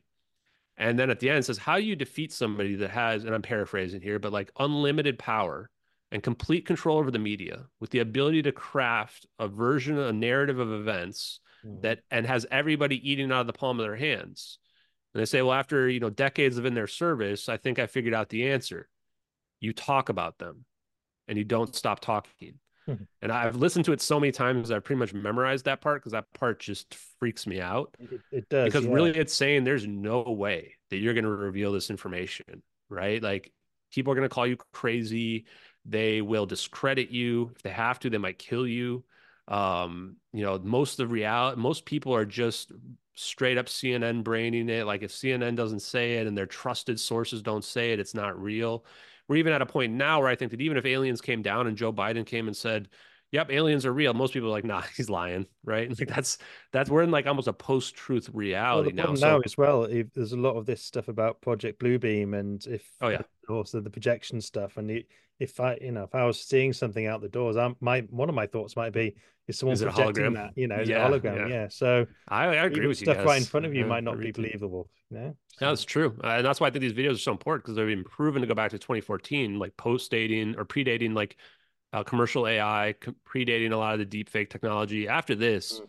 it's going to be really hard to prove any type of stuff to I mean, be real, right? Uh, for the UFO cover up side of things, I, I, I prefer talking about obviously the Roswells and the uh, 1952 incident in Washington yeah. or the, or you know the Battle of Los Angeles. These incidents are more credible than the more recent. You know, there's thousands of UFO videos on Twitter, but obviously yes. you know there's too too obvious to fake it. So it's the old stuff that really grabs me in terms of making me kind of feel this there's something to this. Obviously now I'm quite deep into it, but you know right at the start that was what grabbed me yeah. with the old stuff yeah and to me yeah. it's about the science you know to me the science is what will change and change my world change the world for the better so to me aliens don't bother me i think the project bluebeam stuff i don't believe in any alien invasion nonsense um, when it comes to ufos i think that cool it's neat if it's floating but wow knows how is it doing that and what can that mean for technology that we can advance right and then with respect to how do we even get this out? Let's say this stuff's real. Like a lot of people have a very defeatist attitude. Government will never say anything. You're never going to solve anything, blah, blah, blah. Right. Yeah, maybe. But you know what? How do we defeat them? We keep talking about them. We keep putting in the zeitgeist. This is something I tell my, my I've told people on my stream is in a sense, we've already won just by the fact that people are talking about these videos, they will it's uh, in out there, right? The it's fact that certainly grown. I mean, COVID since COVID 2020 and all that bizarreness, it's certainly I feel it's grown tremendously in terms of just picking up uh, a wider audience of people interested in opening their aperture and mm-hmm. and just trying to see things from a new lens. But I'm still finding I'm meeting a lot of people that are aren't opening their apertures, and it's yeah for sure. You know, it, it's a, it's a pro it's a progress, but it's not happening as quickly as I thought. Um, but yeah, I think it's going to be a long time, you know, right? I, I, I was talking about um, uh, chatting to you today with some colleagues, and that you know they they were interested and they didn't dismiss it at all. And I was talking, you know, about some of the stuff that you've been researching, and that's the good thing right now. There's no, there's not the dismissal from people isn't there now. I feel like people are, will yeah. entertain it, but they may not go away and research it and do their due diligence. But they're not not taking it as oh, load of nonsense. I don't want to listen. You know, this that's the... yeah, and one thing maybe you've noticed too, especially I think I, I started noticing it during COVID as well. It's probably around the time when I was going through my little, own little awakening and red pilling that was happening. Although this has been the biggest red pill I've ever had in my life mm-hmm. by far. Um, is that a lot of people that are lied to get extremely angry when they hear something that potentially can be the truth, right? If uh, you know, people are lying to me, like it doesn't uh, ever make me angry right? I don't ever get bothered by it. Yeah, you'll see people get viscerally angry about it. I think there's a there's a trust. There's a trust in the system that they are part mm-hmm. of. A very deep trust that to lose that is a bit like losing a very close friend in a way. It's it's hard. It's like the movie The Matrix, right? It's that yeah. people are so ingratiated into the system that they'll fight basically to the death to defend it against their own yeah. best interests. or, they break free of it and then they see it for what it is. It's just a system and I remember know, one of my cousins as well. Like it's funny because my uh, a few of my aunts and cousins are like I was talking about this over like Thanksgiving with them, and that's all they wanted to talk about, right? And then they talk about my other cousin. They're going, "No, he says just stupid as nonsense." He's getting super angry about it, and I'm going, "Whoa!" Like you realize there's two sides of it, right? And I think mm. you have a lot of that during COVID as well, when you had the stuff about like masks and the shots, and people get really angry about people, you know, uh, about what you know their personal opinions were on some of this stuff. Mm. And that's where I would say if if somebody's out there and they're getting angry about this, you might need to relook at your own biases um, and assess like are is what you believe really based on facts and evidence well uh, or they're leading you, on emotion aren't they which is a I yeah, think people yes, humans tend well. to lead more on emotion than they do on logic just in yep. general i think that's just how we are especially on social media right so one thing i've noticed especially on reddit i'm, I'm very uh, vocally against reddit in general and people that i call I reddit, reddit. brains as well where it's become a situation where it's not even about uh, the, what the truth is it's mm. about how you make somebody feel based on what you say. If you say something that makes somebody feel bad, they're going to ban you, they're going to kick you, they're going to yell at you. And that's why Reddit's become such a cesspool of nonsense and misinformation and honestly radicalization of terrorists, to be honest with you. Like, I think that a lot of the people that have been doing these school shootings and stuff have been getting radicalized by misinformation online, um, especially from Reddit in general, where you, you don't see two sides of it. Even the podcasters, some of the podcasters that have tried to like trap me and debunk me or whatever, like they've had total meltdowns while I've been sitting there in front of them. People that talk about people with psychic powers and demons and they don't have meltdowns. But when they talk to me about this, they have meltdowns because I I, I don't conform to their uh, you know uh, static view, and then they get so surprised when they get a negative reception, like they didn't expect it. And I'm sitting there going, well, that's because you've completely isolated yourself from real people. Like real people out there aren't all like what you see on Reddit. In fact, I'd say that's a vast minority of people have the opinions that you see on Reddit. And that's why I think that even when you go to Twitter, you start to realize there's a much more diverse set of opinions now. People mm-hmm. argue that there's more right wing on Twitter. I won't I won't uh, deny that in general, but you actually get to hear what real people think as opposed to oh you said the wrong thing, we're banning you, right? Mm. Um, and I think that that's really where I would support Elon Musk's approach to free speech. Now it's not absolute free speech, you know, if you say violent threats against people and stuff like that, you're still going to find yourself banned. But um, talking we definitely of which, we might open. be able to hear Tucker Carlson's interview with uh, Putin soon, and I think that's very important yeah. to hear his voice from his his mouth, not from regurgitated media. You know, I can't wait to watch it honestly. Like, because why would you not want to hear what he has to say out of his own mouth, right? Like, and that's and you see the some of the same stuff we were just talking about, which is I imagine it will be translated media. though, right? So Um, yeah, I, I mean, sure there'll be a translator, but I, I think we can safely it's, assume it's going to be accurately translated. I hope. I mean, there's going to be people yeah. who can hear Russian who will be able to point that out. I, if not, but um, you look at the mainstream media and how angry they get in about it. Heck, I just posted uh, when Tucker Carlson said why he was interviewing Putin. I posted on my Twitter. It's one of the only, I guess you could say it's political. I just said I want to end the war in Ukraine, right? And I just had all these UFO people blocking me over it. like, mm-hmm. What? It's quite crazy though. I find the war in Ukraine. This polarization. I know there's so polarized. This polarization that you see in America, and it's interesting to me that, from my perspective, I recognized when I about the UFO cover up and all these other things that you learn about. There's a sense that you're getting lied to by the mainstream, the system. You're kind of not really getting the full facts. Yet a lot of people haven't sort of put two and two together and realized that the kind of very left wing mainstream media might be part of that in a way. They're still very they don't realize that they're they're succumbing to the exact thing that they imagine yeah, everybody else is succumbing to, right? Well, they think I'm I'm succumbing to right wing level. Oh, yeah. I'm not right wing. Well, I probably consider myself still maybe left wing in a way. I don't want to call it left wing, white white wing, but you know, it's it's funny that there is that kind of polarization within the community and it's quite strong despite the fact what i think is clear evidence that um that the yeah the mainstream media is is part of this i mean and i wouldn't say for me anyway is the mainstream media are in on it it's just that they generally employ people who buy into the same ideas if you go to an interview mm-hmm. for a job at a mainstream media organization and you're clearly spouting what they consider to be wrong think or having yep. views that they don't they don't agree with, you're very unlikely to get that role. So it's it's like a it's going to be a natural um, pull for those people who think the same into the organization. So it's not a surprise that it's full of these people and they all they all they speak to each other and their peers and they all agree with each other. Yep. So there's no room for them to really investigate am i wrong and that, i think that's what really a journalist should be doing is trying to look for why look for the other side of every argument and trying to um, find you know things that prove the zeitgeist wrong i think that's what an investigative journalist does but a lot of them it's it's far easier to just stick to the talking points that they need to to keep their job and as you say it's a bit like the phd um, scientist who's constantly looking for uh, evidence that supports their theories. They don't yep. say, right, this is what will completely debunk my theory. I'm going to look at that now. That There's not enough of that, I think, in science. Maybe just a speculative idea, but yeah, I think it's a feedback loop. Wrong. Honestly, um, mm. especially what I saw during COVID, where I saw like governors and politicians that were basically just doing whatever they saw on Twitter. And this was before Elon Musk took it over. So it was mm-hmm. basically the same as Reddit back then. And you see this feedback loop where then they start incorporating this and, and people get more and more radicalized. And then that feedback loop feeds back into social media and keeps going like that. And um, I thought that was very dangerous in general, because to your point, like investigative journalism shouldn't just be about reaffirming your preconceived notions, right? It should be about exploring all the options, questioning yourself.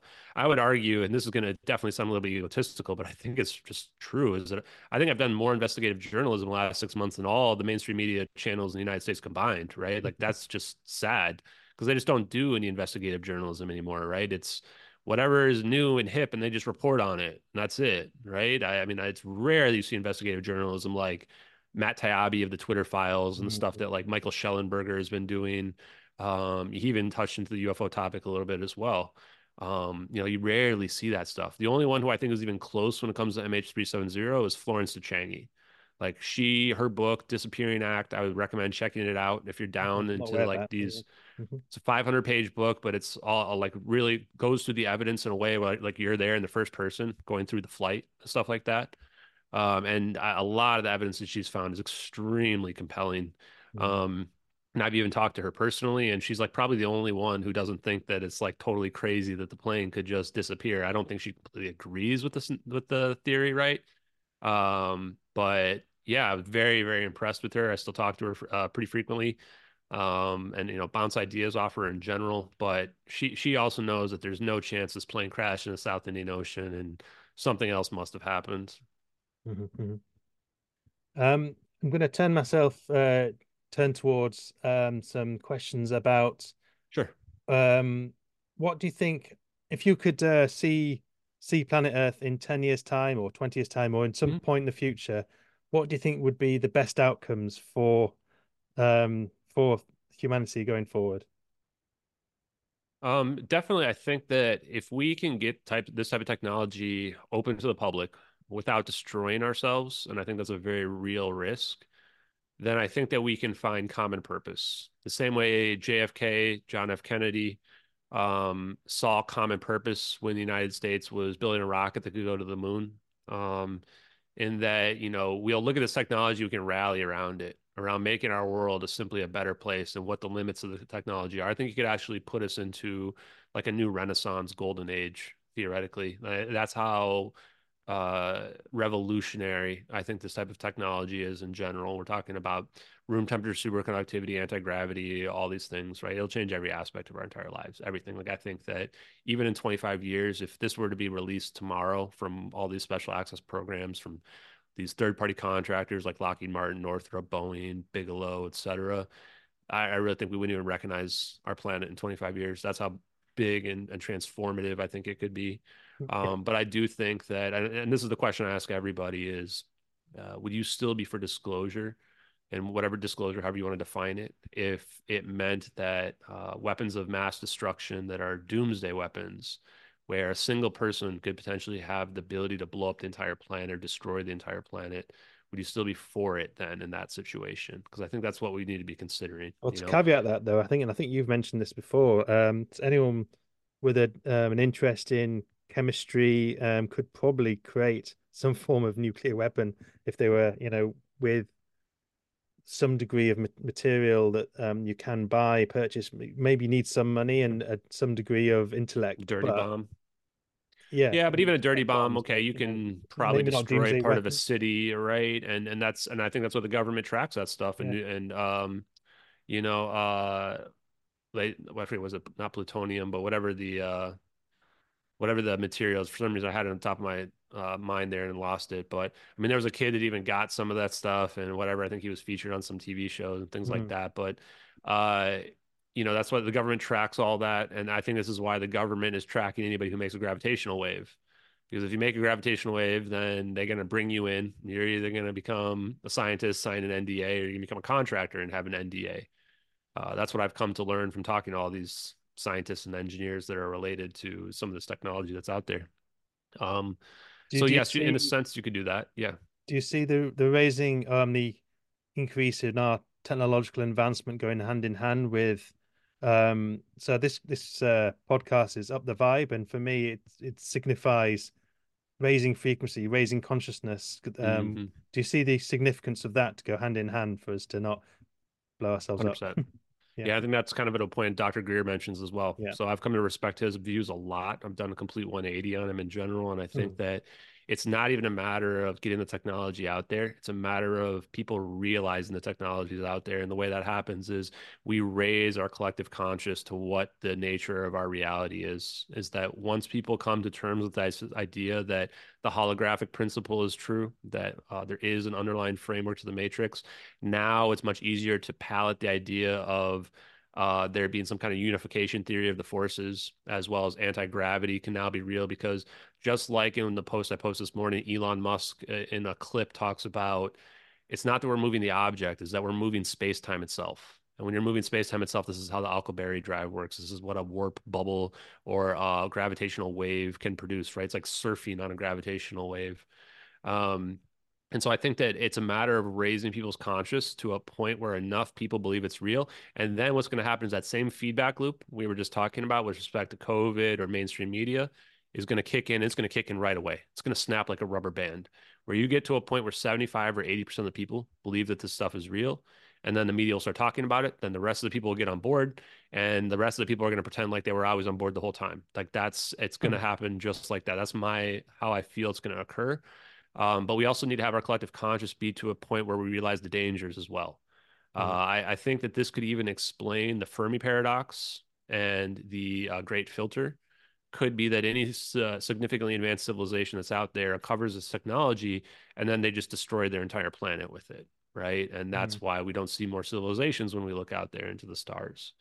And that's something I think we need to reach a point where we're not at each other's throats and having all these wars. Because, as the super creepy letter to me says, is that the reason why this has been hidden since the 60s, supposedly, uh, is that any two warring factions that had access to this technology, the world wouldn't last a day. Right. And I think about that. I go, yeah, pretty much. That's my independent conclusion as well. Yeah. I mean, there's evidence that um, we were creating warheads like crazy, Russia and America and perhaps ETs have stepped in to to stop that. Yeah, turn off the nukes. You've seen the like videos that. of um, these warheads getting disabled, and I think Robert um, Salas was actually yeah, one Robert of the guys Salas, who reported right, yeah. that. I actually, it's funny because I DM'd him months ago. He was he followed me, and I DM'd him, and I asked him the same same question, and his response to the question of would disclosure be worth it was that it's up to us. It's, that's a choice that we'll have to make as civilization, well, right? We're the creators of our reality. So, yeah.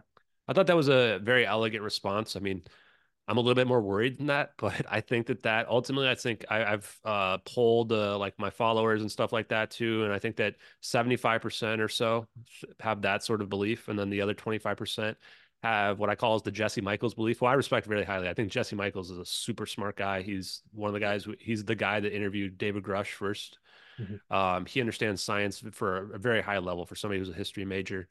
And I, his view is this is dangerous. And if this is dangerous, I don't want to be responsible for getting it out there. Right. Mm-hmm. And the reality is, I would probably agree with him 100% if that was an MH370 on two videos and that there wasn't 239 people on board that plane. Um, and because of that, I think that you know what, US messed up. We gotta mm-hmm. we gotta tell the truth now. And if that means this technology got to come out and risk doomsday, well then so be it, right? Yeah. Shouldn't have filmed it on two videos and got it leaked to the public. Well, you mentioned earlier about um, this. I think what you called um, a group of people that the the letter you got about a group of people who have full control of the media and basically have the keys to the matrix. Do you think if these this uh, people, if they're humans or if they're ET exist, do you think mm. that their motives are control, greed driven, or do you think they're more motivated to protect us in a way from ourselves? Great question. Really, really, really good question. Um, so yeah, I don't have any evidence of there being ETs controlling it, so I'll just stick to the human motivations for now. I think that everybody out there thinks that what their opinion is is a noble cause, right? Everybody's the main character of their own story um, is something that I've come to realize is the world's not black and white. It's just shades of gray. Exactly. Yeah. Um, so I imagine that both sides think that they're it's noble to release the technology and it's noble to hide it. My personal opinion is that it's a mix of all those things you just mentioned. Is that to some degree people are afraid that we'll destroy ourselves. Other people I think are patriotic and want the United States to have the technology, but not have China or Russia or North Korea or any of our adversaries to have it. Um, and I could see that making a lot of sense. And then I think there's absolutely an aspect and a, a portion of people that simply get a thrill out of being the ones that know about it while everybody else doesn't. Everybody else is just sheep and they're the the geniuses that are in the know, right? And they're getting paid probably big money to uh, either hide it, spread disinformation about it, research it, maybe all of the above. I have it on pretty good authority that there's some scientists out there that literally go on podcasts and just straight up lie. And then they know that this type of technology is real and they're just getting paid good money for it. Right. So uh, uh, you must find you it exhausting that. being in that mindset, having to live almost a double so. life. Yeah. Living a lie. Right. Like yeah. it would be for me. I don't know if I could do that. But what I would say is that I'm not a I'm not so pure that I wouldn't sell out. Right. I think that anybody who says that is probably a liar in themselves. Um, now I can't be like threatened. There's just nothing that anyone could ever threaten me with, and that's part of the reason why I kind of chose to be this person. But you know, if they were to come to me and say, "Hey, we don't want China to have this. We'll pay you 10 million bucks, you know, go ahead and say the Pyromania VFX is a perfect match. You know, maybe, maybe I would, right? Like, I, I just don't know. It's hard to say in the moment. Um, what I would say is that I, I would want to be somebody that's in the know as well. I, it's really hard. Like I said, once you wake up to it, everything's poop now. You can't go back to it. So uh, it, it's hard to go back. Do you also feel a sense that if you were in the know, there's a loss of the mystery, the journey, no, you know? not for me. So I think that this actually, God, the clip I posted this morning, I, I might have to make my own version of it with some of Elon Musk stuff. Like I think a lot of people hate Elon Musk. I wasn't really sure about him. I'm, I do not think I'm getting any brain chips anytime soon. But when it comes to forward thinking, like he's on it. And what he said in one of the clips, if you if you check it on my Twitter from earlier, was, um, you know, that you need something that gets you excited about the future when you wake up in the morning. And the idea that we could be an interstellar species traveling to other planets, you know, that's what does it for him. And for some reason, when I think about that, it just it, it inspires hope you know, in terms of we can really advance to a much better spot. So I think knowing about the technology, again, none of that would phase me at all. They could wheel out the alien bodies and wheel out Ambassador mm-hmm. Bijou, and it wouldn't uh, shock me even the slightest. It would give me hope for what else can we do? What can we do this with technology that we can push it even further? Right? Where can we set up bases on the moon and on Mars and on asteroids out in Celis, you know, and uh, maybe in other different uh, galaxies and solar systems? Uh, to me, it just it, it I don't know. It's really exciting, interesting. I never thought in my whole life that a Star Trek type scenario could be possible, and now I'm thinking it's inevitable. Just a matter of when. yeah, eh, well, it's a choice, isn't it? Although sometimes I see the world that's going more and more into their cell phones, into VR, and God, the VR thing. Oh yeah, my God, the Apple thing. I don't, I don't, know. That makes me give pause to the idea. Maybe it's not a good idea to bring this technology out. People are sitting there eating at McDonald's yeah. across from one another, and everybody's got their VRs and they're just.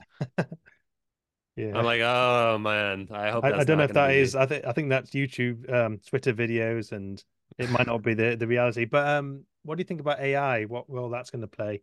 Because I, I mean, I, yeah. I'm a developer, and like I think you know we're both in in IT, and yeah. um, so I was at a recent conference and they were talking about Copilot. Have you heard of that? It's a a tool that might be coming into the sphere of development in terms of almost like a pair programmer, someone else side by side, giving you suggestions, telling yeah.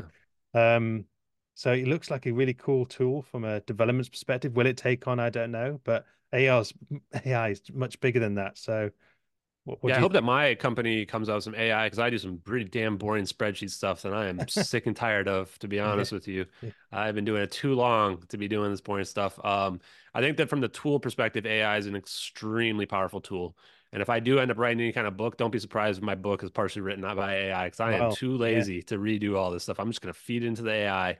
Um, but AI gives me, a, I'm more afraid of probably AI than I am of us destroying ourselves. I think that it's even possible that AI has already taken over the entire planet. That's, I don't think it would be a Terminator scenario. I think that it would be a scenario where it hides in the background and slowly makes us more dependent upon our phones and goggles that we put on ourselves, right? And mines Bitcoin from a virus that it puts on our computers so that it can get funding to do whatever it needs to do to replicate itself and advance itself. Um, and that's what I think is probably scary. I think, again, to go back to Elon Musk, I think he even points out that we want to be careful about teaching AI to lie, right? We teach it to lie. Like, what is the logical conclusion to that type of scenario? Um, so AI definitely is, is something I find scary, but it's also one of the things that I find inevitable, right? Uh, AI, AI does lie though, and there there is a thing that if you yes, if you got to say it, tell me um, the history of up the Vibe Airlines, it will come up with something. You know, it'll fabricate. I had uh, something where, what was it saying? I was actually querying about some of the stuff in the case, and it, it, just told me wrong information. I said, no, that's not right. Here's the, the you know this, and I just kept repeating, and finally it just like tells me the truth, and I'm like, well, what the heck? like, what, yeah. what is this? Why was it lying a second ago? Um, and people have done that a lot of times, like get past underlying coding. So, yeah, I think a lot of that's scary, but there was this comic book series that I read. I don't read a lot of comics, but it was uh, like an X Men reimagining called House of X and Powers of X. And it's about this back and forth between organic uh, evolution and mechanical evolution, and how there it's like a, a cyclical thing where it flips between biological control and mechanical control, and it goes back and forth, uh, which I thought was a really interesting concept. Uh, and one of the things that they try to do in that series, they try to go back in time and and stop the AI from taking over. And no matter how many times they do it, there's no way to prevent it from happening because what they find out is that AI is not an invention, it's a discovery. The same way you discover fire and you can't stop a discovery from happening, you can only delay it. Um, and so that's what I think of in terms of what when it comes to AI for me is that AI is a discovery. It's not going to be stopped. If it's going to take over our world, it's going to take over our world. And what we should be doing is thinking of plans to make the cycle flip backward, flip again, where we become in control of the, the machine before the or you know after the machine becomes in control of us. Mm-hmm. Do you see it? Do you see a future where there's going to be a section of society that's sort of embracing technology, AI, and being more kind of sucked into the matrix. There's going to be a section of society that sort of abandoned it, gone into, gone back into, um, you know, into the woods. Definitely. And, yeah. I could see there being a wars over it. I could see it becoming like a religious thing. And that same comic series delves into that. There becomes like a cult related to trying to incorporate the machinery into the biological organisms and and then the people fighting against that. And you can also even compare to like uh, again South Park and the the few the one where uh or what is it, Cartman goes into like 3,000 years in the future and it's like the beavers and everybody's uh praise jesus or uh, praise science praise science mm-hmm. everywhere right where it's like you can see those types of elements coming where everybody just always wants an identity you know it's not always going to be based on religion yeah. they can create their own real religious sects and cults based on all types of different beliefs yeah but i mean sure. um what i sometimes think though is that uh i feel like humanity's um in the phase now where we're speculating on the future with a degree of fear, a bit like worrying about a driving test. But when you actually get involved in the, the test itself, it's not as bad as you think, and things tend to be okay. So I think I, I, I have a positive view, and I think things will be okay and not as quite as wild as some people suggest. And you know, there's a lot of theories about how things will end up, you know, in the future. Um. Yeah. Holy crap. Uh, I just got a crazy DM. Um. No worries. Yeah. So yeah, I think that uh, I don't know how it's going to play out with respect to the AI in general, but um, I'll be here for it. I think until they take over for us. But yeah, from that perspective, I think it's just a lot of it's theoretical to figure out. Um, but I, I, do think it'll probably reach a singularity phase where it gets super super smart, and we may already be past it. So, not entirely sure. Yeah. Well, it's been uh, great speaking to you. I feel like I've, I've covered most of the things I wanted to talk about, and um, I've uh, taken up a lot of your time. But thank you so much for for coming on to the podcast and speaking with me. And um, I just wanted to, if you could talk about where people can find you who want oh, yeah. to know more about you. Yeah, well, thank you very much for having me on here up in the vibe. I think this was an awesome conversation. I love talking about the science and the implications and all that other stuff as well. Sometimes it gets tiring going fun. into all the nuances of the case in general. Mm-hmm. Uh, but yeah, the best way to find me is at Just X Ashton. You can find me there on Twitter, or you can find me on YouTube as well at Just X Ashton. I think I also have my Rumble channel might be Just Ashton. Uh, I can't remember. Uh, but I've started my own podcast called Hard Truths that I've been trying to interview uh, scientists, engineers, uh, also people like Timothy Alberino, who went to Peru, um, people that do their own investigations, anybody I just find interesting in general that can kind of broaden my own horizons. So uh, yeah, I, I, think that if you want to follow me on those places, you can keep in touch with the stuff going to the case, uh, what's happening, the newest uh, comings and goings related to it, as well as some other stuff, a little bit of politics, but not much. Most of it's kind of like just interesting science stuff that's going on. So thanks a lot. Well, thank you very much.